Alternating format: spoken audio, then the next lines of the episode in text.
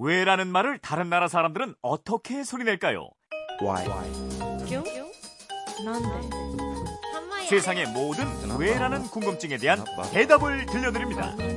궁금증에 대한 가장 친절한 설명서. 그건 이렇습니다.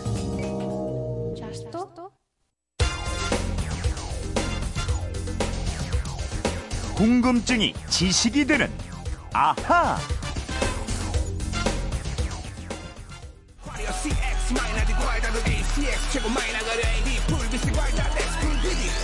야뭔 소린지 모르겠지. 나도 뭔 소린지 모르겠어. 그래도 이 노래를 다 외우면 형돈이와 대준이의 중2 수학은 이걸로 끝났다를 들어보셨습니다. 뭔 소리일지 모르겠지, 이게. 아, 예전에 그 수학을 공부하던 저의 마음을 그대로 담아줬습니다. 휴대폰 뒷번호 4104 쓰시는 청취자도 이런 궁금증 주셨습니다. 아이가 수학을 어려워합니다. 나중에 쓸 일도 없는 수학을 왜 어렵게 공부해야 하는지 모르겠다면서 투덜대고 기피하고 있습니다. 수학을 배워야 할 이유를 알려줄 수 있을까요? 네. 궁금증 해결사 오승훈 아나운서와 이 궁금증 풀어보겠습니다. 안녕하십니까? 예, 안녕하세요. 정말 그 질문이 임자를 만난 것 같습니다. 어, 늘 저에게 수학이 즐거웠었다. 아, 참 수학 공부가 좋았다 이런 말을 했었던 오승훈 아나운서. 정말로 네. 즐거웠었나요, 수학 공부가? 이게 수학은 답이 하나잖아요. 네. 예, 그걸 맞히거나 틀리거나인데 네. 맞췄을 때 이 쾌감이라는 게 네. 예, 답이 정해져 있다는 건 참 뭐라 그럴까요? 그 찾아가는 과정이 즐거웠던 기억이. 아. 뭐 이상한 것 같은데. 아니, 이상하지 않아요. 점점 아, 무슨 얘기인지 알 것 같아요. 아, 네. 어, 저는 답을 찾아간 적이 없어갖고 이거 어떻게 찾는 거야 하면서 늘 그냥 덮어버렸던 그런 참 쓰라린 기억이 있습니다. 네. 일단 뭐 오늘은 수학자 파스칼이 태어난 날이어서 네. 이 질문을 골라봤어요. 그죠? 아, 파스칼부터 좀 알려주세요. 프랑스 수학자 블레즈 파스칼이 태어난 날이 1623년 6월 19일 네. 오늘이에요. 이 파스칼은 그야말로 신동이었습니다. 네. 12살 때는 삼각형의 내각의 합이 180도라는 사실을 발견했고요. 음, 14살 때부터 프랑스 수학자들의 학회에 참가해서 수학자들과 토론을 했고요. 네. 17에는 자신의 이름을 딴 수학 이론인 파스칼의 정리를 이용해서 수학 명제 400개를 새롭게 어. 유도하고 증명했습니다. 네. 19살에는 회계사인 아버지 일을 도우려고 최초의 계산기인 파스칼 라인을 발명했습니다. 야, 19살에 계산기를 발명을 하고 12살 때 삼각형 내각의 합이 180도라는 걸 사실을 확인하고 이게 천재인 거죠, 이런 거는. 네, 천재였죠. 예, 21살 때는요, 수학뿐만 아니라 과학 실험도 해서 수은 기둥을 사용한 실험으로 이 자신의 이름을 딴 파스칼의 법칙을 만들었고요. 네. 압력에 대해서 연구하기도 하고 공기가 없는 이 진공이 있다는 것을 증명하기도 했습니다. 음, 이런 파스칼은 수학사에서 가장 위대한 인물이 될 뻔한 사람이다라고 불립니다. 어, 왜 될 뻔한이죠? 그 이유는 종교와 철학에 몰두하느라고 네. 27의 수학과학 연구를 중단했기 때문입니다. 아, 너무 뛰어났구나, 네. 다방면에. 파스칼이 살던 17세기 유럽 기독교에는 여러 종류가 생겨나고 서로 논쟁하던 때였거든요. 네. 3년 동안 연구를 중단할 정도로 종교와 철학에 푹 빠졌습니다. 음, 그 이후에는 다시 수학의 세계로 돌아가서 도박과 확률 문제, 사이클로이드 같은 삼각함수에 관한 문제들을 풀면서 네. 수학 과학계에 큰 업적을 남겼습니다. 네. 그런데 또다시 두통에 시달리다가 39의 젊은 아이고. 나이에 사망을 합니다. 너무 뛰어났구나. 네. 한 천재의 안타까운 삶을 좀 보는 것도 같은데. 네. 근데 뭐 파스칼이야 워낙 뛰어난 분이니까 즐겁게 하셨겠지만 그러니까 수학이 어려운 아이들, 음. 네. 그러니까 왜 수학 공부를 해야 되는지 모르겠는 저 같은 사람들, 음. 이런 사람들 미분과 적분이 대체 무슨 뜻인지 아직도 잘 모르겠는 네. 이거 어떻게 해야 됩니까 저 같은 사람들은? 사실 수학 공부는 네. 그 자체로도 중요하지만 수학을 공부하면 사고 능력 그리고 논리력이 길러지거든요. 네. 이 사고력 논리력은 다른 분야에서도 필요하다는 이야기가 진짜 진실이긴 합니다. 네. 그런데 이 부분을 어떻게 전달해야 될지가 정말 어려워요. 음, 그래서 저는 우리 주변에서 수학이 이용되는 실례들을 재밌게 설명해서 네. 어, 수학에 흥미를 갖게끔 하고 음. 우리 삶에 필요하구나라고 느낄 수 있게끔 한번 오늘 설명을 드려보겠습니다. 그러면 오승훈 아나운서는 정말 흥미는 있고 우리 삶에 반드시 필요하다 이렇게 보시는 거죠. 맞습니다. 네. 네. 알겠습니다. 어떤 예들인지 좀 기대가 됩니다. 한번 마음을 열고 들어봐 주세요. 많이 열어볼게요. 네.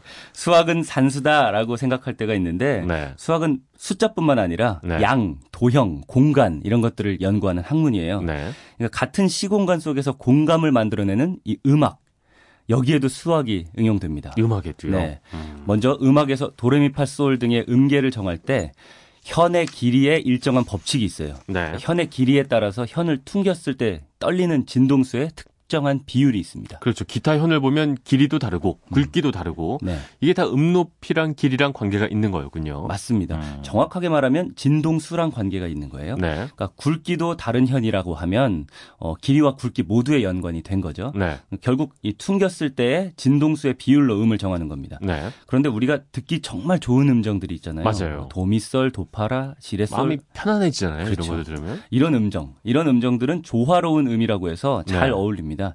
이 음들을 내는 현의 길이 사이에 역수가 등차 수열이 되는 조화 수열이 성립합니다. 무슨 말이에요? 역수가 등차 수열이 되는 조화 수열이 성립한다. 예. 뭐 조화롭다 이런 얘기인가요? 그렇죠. 등차 수열은 뭐 예를 들면 1, 3, 5, 7 이렇게 숫자들이 쭉 나열돼 있다 그러면 네. 이게 똑같이 2씩 차이가 나는 차이가 같다라고 해서 등차 수열이다라고 음, 부릅니다. 이해가 됩니다. 네. 즉 아름다운 음들의 현의 길이를 재요. 네. 그 길이를 분수로 나타내서 분모 분자를 바꾸면 네. 그러니까 역수로 만들면 그 값들끼리 빼보면 차이가 똑같은 등차 수열이 된다는 거죠. 네. 그 원래 숫자는 조화롭다라고 해서 조화 수열이라고 부르는 겁니다. 음. 그러니까 자연 현상이 숫자로 설명되는 신기한 일이 어. 일어나는 거죠. 그러니까 사실은 이 피타고라스 정리로 유명한 피타고라스가 이 조화 법칙을 찾아낸 겁니다. 네. 피타고라스 참 유명한 분이죠. 음. 네, 교과서에서 많이 본 것 같습니다. 어, 근데 뭐 이게 이렇게 말로 하는 것도 물론 이해의 폭이 되지만 아무래도 네. 도형은 또 이제 눈에 보이니까 말이죠. 네. 조금 더 이해가 쉽게 될 수도 있을 것 같아요. 네. 그러면 음. 기하학을 예로 들어볼게요. 네. 벌집은 정육각형이 쌓여 있는 모양이죠. 네. 여기에는 수학적인 비밀이 숨어 있습니다. 네. 벌들이 벌집 벽을 만드는 데는 재료가 필요해요. 네. 근데 벌의 입장에서는 이 재료를 적게 들이고 또 공간은 넓게 튼튼하게 쓰고 싶을 겁니다. 그렇겠죠. 그렇게 벌들이 찾은 방법이 바로 정육각형 방입니다. 음. 사실 가장 튼튼한 건 정삼각형이에요. 네. 어, 근데 모든 방을 정삼각형으로 하려면 더 튼튼하기는 한데 같은 넓이에 삼각형을 더 많이 넣어야 되니까 벽이 더 많이 필요해지겠죠. 그렇겠네요. 그러니까 재료가 더 많이 들어갈 음. 겁니다. 정사각형은요? 정사각형은 구조역학적으로 약한 구조입니다. 이게 자세히 설명하기는 좀 어렵지만 계산을 해보면 사각형은 상당히 약해요. 음. 삼각형보다는 덜 튼튼하지만 안정적인 구조이면서도 벽에 들어가는 재료는 적게 쓰고 또 넓은 공간이 확보되는 게 정육각형 모양인 겁니다. 네. 그러니까 우리 사람은 구조역학이라는 물리학을 공부하고 이걸 수학적으로 계산해 보고 나서야 정육각형이 효율적이다 이걸 알게 되거든요. 그런데 벌들은 이 계산을 하지 않았는데도 본능적으로 아. 알고 있는 거예요. 이게 참 신기한 거죠.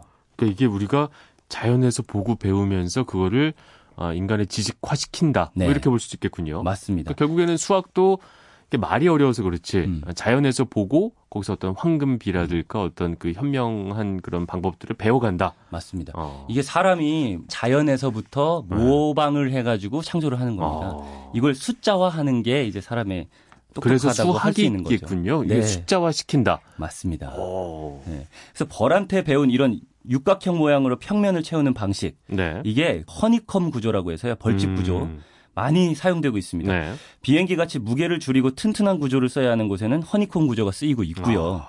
이 두꺼운 상자에 쓰이는 골판지 있잖아요. 요것도 뜯어보시면 속에 벌집 모양의 정육각형들 확인할 네. 수 있습니다. 그렇네요. 네. 골판지 뜯어보면 진짜 벌집 모양이어서 신기했던 기억이 저도 나는데 네. 빈 공간은 넓히고 가볍게 하면서 또 이렇게 단단하게 만들어주는 벌에서 그 지혜를 빌려온 뭐 이런 걸로 볼 수 있겠네요. 맞습니다. 이게 재료는 적게 쓰면서 튼튼하게 만들려고 한 거죠. 네. 그러면 오늘의 앗 이런 것까지는요. 이 천둥 번개 칠 때 번개를 보면서 천둥 소리 들으면 네. 천둥 치는 비구름이 어디쯤 멀리 있는지 간단한 곱하기만 하면 알 수 있습니다.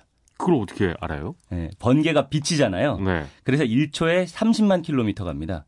지구 한 바퀴가 4만 킬로 정도니까 빛은 네. 1초에 지구를 7바퀴 반을 돌아요. 음. 그러니까 그냥 번쩍하자마자 바로 보이는 거라고 생각하시면 돼요. 네. 천둥은 소리고요. 소리는 1초에 340m 정도 갑니다. 이 속도 차이 때문에 번쩍하는 번개가 딱 보인 다음에 쾅 하는 소리가 들리기까지 시간이 걸려요. 시간차가 있죠. 예, 이건 음. 불꽃놀이도 마찬가지고요. 음. 그럼 그걸 어떻게 계산을 해요? 음. 번쩍하는 번개는 치자마자 우리가 본 거라고 말씀드렸잖아요. 네. 그때부터 이제 소리가 날아오는 거예요. 음. 천둥 소리가 날 때까지 시간을 숫자로 세시면 됩니다. 번쩍한 다음에 하나, 둘, 셋 할 때 쾅 했다면 네. 3초 차이가 난 거죠. 네. 그 3초가 천둥 소리가 날아온 시간이고요. 1초에 340m 간다고 했으니까 340 곱하기 3초 하면 1020m. 그럼 약 1km 떨어진 곳에 번개 구름이 있구나 저 방향에 하시면 되는 겁니다. 알겠습니다. 수학이 조금 뭐 재밌어진 느낌이긴 한데 네. 예, 그렇다고 뭐 깊게 파고 싶은 느낌은 또 아니기도 하고 말이죠. 계산하는 거 귀찮아하시는구나. 재밌나요? 네. 어. 저는 항상 번개 치면 새요 이렇게. 아 정말요? 네. 3km 떨어진 데 있어 이렇게. 정말 다른 종자군요. 아, 재밌습니다. 네. 나중에 저희 아이 수학 좀 가르쳐 주세요. 잘 가르칠 것 같아. 네, 괜찮을 것 해보겠습니다. 같아요. 네. 4103님도 아마 수학에 대해서 아, 약간의 호기심, 아, 재미 느끼셨을 수 있을 것 같습니다. 근데 여기 재미까지는 좋은데 이걸 또 막상 또 이게 책 안에서 우리가 풀고 답을 추출해내야 되고 막 이런 것들은 확실히 좀 괴로운 과정이 아닌가 그런 생각도 해봅니다.